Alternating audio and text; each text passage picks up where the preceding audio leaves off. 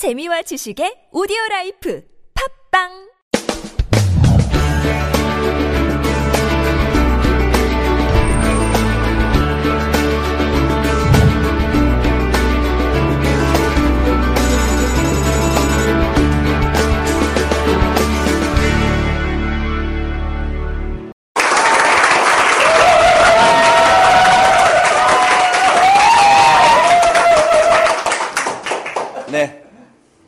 뭐야? 아, 몸이 이쪽으로 왔어요. 이제 나와요? 네. 아, 연예인 된 기분이었어요, 방금. 방금 연예인 된 기분이었어요. 다음 주에도 꼭 나오시기 바랍니다. 아, 오늘은 60번째 향기 노트입니다. 60번째. 이 60번째 향기 노트를 만들면서 이런 생각을 해봤어요. 내가 600번째 향기 노트를 할 때는 어떤 모습을 하고 있을까? 이런 생각을 한번 해봤습니다. 1회 향기 노트 할 때는요, 50회를 언제 채우지? 이런 생각을 했거든요. 근데 지금 60회입니다. 시간이 더 잘 가고, 뭔가 내가 매주 하고 있다는 그 자체가 참 중요하다는 생각을 다시 한번 해봤습니다. 그래서 오늘은 이 세상을 변화시키는 최고의 영향력이 뭘까? 여러분, 영향력이 뭔지 아시죠? 우리는 다 알잖아요. 그죠? 영향력이 뭐예요? 그렇죠. 다른 사람의 생각과 행동에 변화를 일으키는 힘이 영향력이다. 이렇게 얘기했습니다. 가장 큰 영향력이 뭘까? 최고의 영향력이 뭘까를 한번 생각해 봤어요. 그렇죠. 세 가지 얘기를 해드리려고 하는데 첫 번째 에피소드입니다. 그리고 10년 동안 동굴에 들어가서 신과 소통하려고 명상을 하던 사람이 있었습니다. 10년 동안 한다는 건 정말 대단하죠.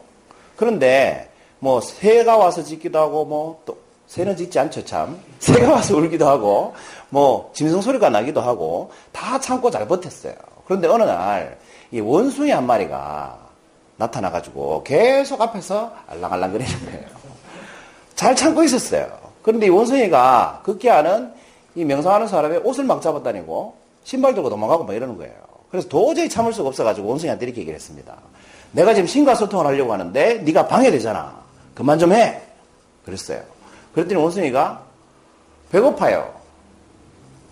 방금 내가 한 말을 못 들었어? 신과 소통하려고 하니까 배고픈 게 뭐가 중요하냐? 이렇게 얘기했어요. 그런데 원숭이가 뭐라고 했을까요?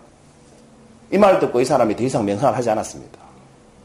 그랬더니 원숭이가 이렇게 얘기하더랍니다. 짐승이 나하고도 소통 안 되면서 무슨 신하고 소통하는 니가? 이렇게 얘기한 거예요. 그래서 이 사람이 이 원숭이가 하는 말을 듣고 깊이 반성하고 원숭이에게 미안하다라고 말했답니다. 그리고 더 이상 명상을 하지 않았습니다. 이 사람이 원숭이에게서 뭘 배웠습니까? 소통에 대해서 배웠습니다. 그럼 세상을 바꾸는, 변화시키는 힘이 소통력도 해당이 되겠죠? 그럼 소통이 최고일까? 두 번째 얘기를 해드릴게요. 평생 사랑하면서 선행하던 사람이 있었습니다. 이 남자는 만나는 사람마다 아무리 갈등이 있어도 용서하고 자기가 베풀고 배려하고 이렇게 살았습니다. 하나님이 보니까 너무 이 사람이 기특한 거예요. 그래서 천사를 내려보내줬습니다. 그리고 천사한테 이렇게 지시를 했습니다. 하나님이 지시하는 거 맞나요? 나한테 선 사한테 얘기를 했습니다. 저 사람의, 저 청년의 소원을 들어주고 오라. 그래서 선, 어, 천사가 내려와가지고 그 청년한테 얘기를 했습니다. 하나님에게 내가 명령을 받았다. 당신 소원을 내가 들어줘야 된다. 왜냐하면 당신이 너무나 지금까지 인생을 잘 살았고 사람들한테 배려를 많이 하고 착한 일을 많이 했기 때문에 내가 소원을 들어주겠다. 뭐든지 얘기해 보세요. 그랬어요. 그랬더니 청년이 저는 소원 같은 거 없습니다. 안 들어주셔야 됩니다. 그랬어요. 그랬더니 천사가 그러면 사람들을 막 치유할 수 있는 능력을 드릴까요? 그랬더니 사람이 사람들을 치유할 수 있는 능력은 하나님이 가지고 계시고 하나님이 직접 선택해서 하시는 게 맞다고 생각합니다. 이렇게 얘기하면서 거부하는 겁니다. 그리고 어떤 소원도 거부를 했습니다. 그랬더니 천사가 아, 내가 하나님 명령을 받고 있기 때문에 당연히 소원 안 들어주고 하면 내가 혼난다고. 그럼 내가 선, 내가 해도 되냐고. 그 선택을 내가 해도 되냐고. 그래서 천사가 자기가 소원을 대신 정해가지고 이 사람의 소원을 들어주려고 했어요. 그랬더니 정 그러시면 그걸 하시되 내가 모르게 하시라고. 그 내한테 그런 능력을 주시되 내가 그런 능력이 있는지조차 나도 모르게 그 능력을 주시라고 했습니다. 그랬더니 천사가 이 남자의 그림자에다가 그 능력을 준 거예요. 치유, 세상을 치유하는 능력을 준 거예요. 이 사람은 어떠냐면 자기가 햇빛을 볼 때만 그 능력을 발휘할 수 있죠. 왜냐하면 그림자는 항상 뒤에 있으니까. 그래서 그림자에다가 그 능력을 줬어요. 이 사람이 어디를 가면 해를 정면에 두고 있으면 항상 기적이 일어나는 겁니다. 이 사람이 지나가면. 안전뱅이가 일어나고 불행하던 사람이 행복해지고 아 이렇게 기적이 일어났던 겁니다. 뭐 때문에 이 사람이 이런 혜택을 볼 수 있었습니까? 천사가 그림자에다가 줬잖아요. 나도 내가 내가 하는 베푸는 선행을 모르게 해달라고 했잖아요. 이 사람 왜 그런 부탁을 했겠어요? 자기가 만약에 그런 능력이 가지고 있다는 걸 알면 오만해질 것 같아서 어, 오만한 삶을 살기가 싫었던 거예요. 반대로 얘기하면 뭐예요? 겸손하려고 했던 거예요. 이 사람은 정말 많은 선행을 하고 기적을 일으켜 다녔지만 늘 겸손하려고 했습니다. 그 겸손함 때문에 어떻습니까? 하나님께서 이 사람에게 이런 능력을 줬던 겁니다. 그 세상을 변화시키려면 이런 겸손하는 힘도 좀 필요하겠죠? 네, 겸손. 첫 번째 뭐였습니까? 소통. 두 번째? 겸손. 세 번째 얘기입니다. 11살짜리 꼬마애가 있었어요. 우리 정현이처럼 참 예쁘잖아. 꼬마애가 있었는데, 딸이었어요. 집에 와가지고, 엄마, 엄마, 나 힘들어 죽겠어. 이러는 거예요. 뭐가? 그랬더니, 애들이 내가 너무 잘나서 나하고 안 놀라고 그래. 내가 너무 이뻐서 애들이 다 질투해. 그러는 거예요. 이때 엄마가 집에서 뭘 하고 있었냐면, 이 병아리를 키우고 있었어요. 돌보고 있었습니다. 그래 엄마가 이제 웃으면서 병아리를 계속 돌보니까 엄마가 어떻게 했어요? 집에 와보니까 병아리가 있으니까 어때요? 병아리를 잡을 거 아니에요? 그 병아리를 꼭 잡았어요. 그랬더니 병아리가 어떻게 하냐? 벗어나려고 막 도망가려고 하겠죠. 손을 막 벗어나려고 했어요. 그랬더니 또 꼬마가 엄마한테 얘기하는 거 엄마 병아리가 자꾸 도망가려고 해. 애들하고 똑같아. 병아리마저도 나를 벗어나려고 해. 막 이러는 거예요. 그랬더니 엄마가 꼬마한테 이렇게 얘기를 해줍니다. 부드럽게 한번 잡아보죠. 보렴, 병아리를. 그렇게 세게 잡지 말고 부드럽게 잡아보렴. 왜냐하면 얘는 병아리가 자꾸 도망가니까 세게 잡았던 거예요. 그랬더니 병아리가 자꾸 도망가는 거예요. 그래서 부드럽게 한번 잡아보렴 해서 부드럽게 잡았더니 병아리가 손에서 놀고 도망가지 않는 겁니다. 그때 엄마가 애한테 이런 말을 해줬어요. 한번 읽어보세요. 시작. 하나님과 같은 거야. 내가 어떻게든 잡으려면 도망치지만 내가 먼저 부드럽게 대하면 항상. 엄마가 이 16살짜리 꼬마애한테 뭘 가르쳐 준 것 같습니까? 뭐 하는 법을 가르쳐 준 것 같습니까? 사랑하는 방법을 가르쳐 준 것 같아요. 제가 옛날에 왜 제 늙은 죄수의 사랑이라고 말씀드린 적 있죠? 80세 죄수가 너무 외로워서 어, 감옥에 갇혀 있는데 참새 한 마리가 날아왔는데 그 참새가 유일한 벗이었잖아요. 근데 그 참새를 이 이송되면서 데리고 가려고 욕심을 내서 도망 못 가게 어떻게 했어요? 참새 꼬리, 꼬리 날개를 잘라버렸어요. 그래서 그 조롱이 깨지면서 참새는 어떻게 됐습니까? 바다에 빠져서 죽어버렸습니다. 왜? 사랑하는 참새를 지키겠다는 마음이었는데 그건 사랑하는 방법이 뭐예요? 틀렸던 겁니다. 그래서 이 애 엄마는 이 아이한테 사랑하는 방법을 가르쳐 준 겁니다. 제가 세 가지 말씀드렸어요. 그죠? 첫째 뭐예요? 소통. 소통. 세상을 변화시키는 시키는 최고 영향이 뭡니까? 소통. 겸손, 사랑 이렇게 얘기해 드렸어요. 자, 이 세 가지 중에 뭔 것 같습니까, 여러분? 소통, 겸손, 사랑. 어떤 게 가장 세상을 변화시키는데 큰 영향력을 발휘하겠습니까? 사랑, 또 소통, 또 겸손. 네. 셋 다 아닙니다, 사실은. 아무리 제가 연구를 해봐도 그런 영향력이 없어요. 힌트는 이 떨어지는 물 한 방울에 있습니다. 여러분, 물 한 방울을 호수에 탁 떨어뜨리면 호수가 어떻게 됩니까? 뭐가 일어납니까? 물결이라는 게 일어나죠. 그 물 한 방울만 떨어뜨려도 그 넓은 호수에 물결이 잔잔하게 다 번져가죠.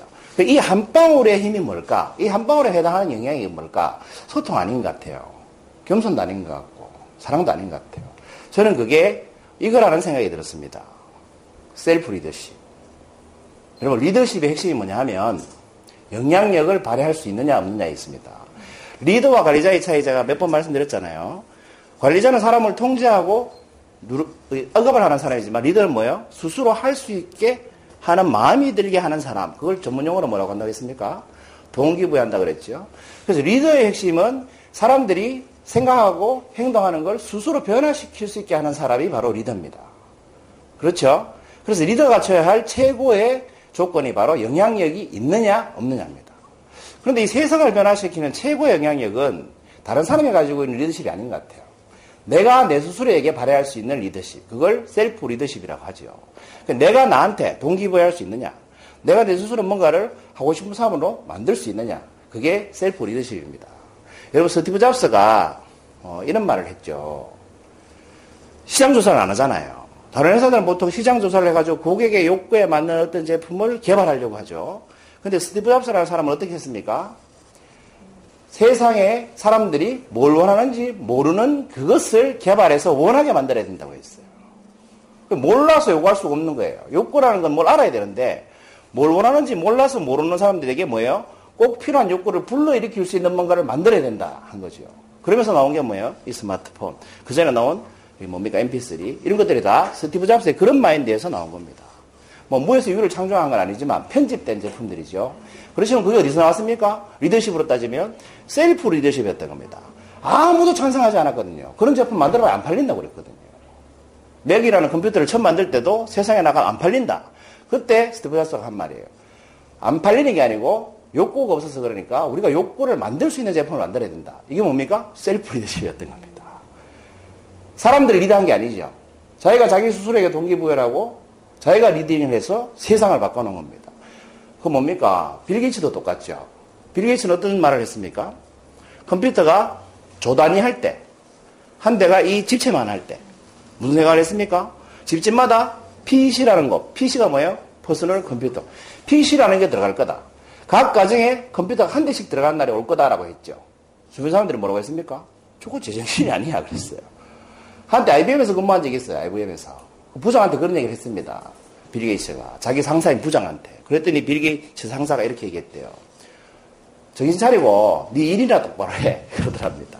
그 사표 쓰고 나와서 지금의 마이크로소프트라는 게 나온 겁니다. 셀프 리더십을 발휘한 거죠. 누가 그 사람을 끌어준 게 아니죠. 셀프 리더십을 발휘한 겁니다. 그럼 제가 이제 스티브 잡스 얘기하고 뭐 빌 게이츠 얘기하니까 그 사람들은 대단한 사람들이니까 그렇지. 여러분 이런 생각이 듭니까? 그렇지 않습니다. 여러분 빌 게이츠와 스티브 잡스라는 이 위대한 인물들이 세상을 변화시킬 때 그 아이폰이라는 제품 하나를 사주는 시민이 없으면 세상이 변화합니까? 그렇지 않습니다. 시작은 어디에서 합니까?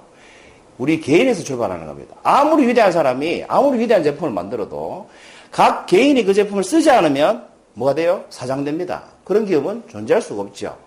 그래서 사실은 이 변화의 출발점은 어디입니까? 그걸 만든 사람한테 있는 게 아니고 그걸 쓰는 사람한테 있는 겁니다.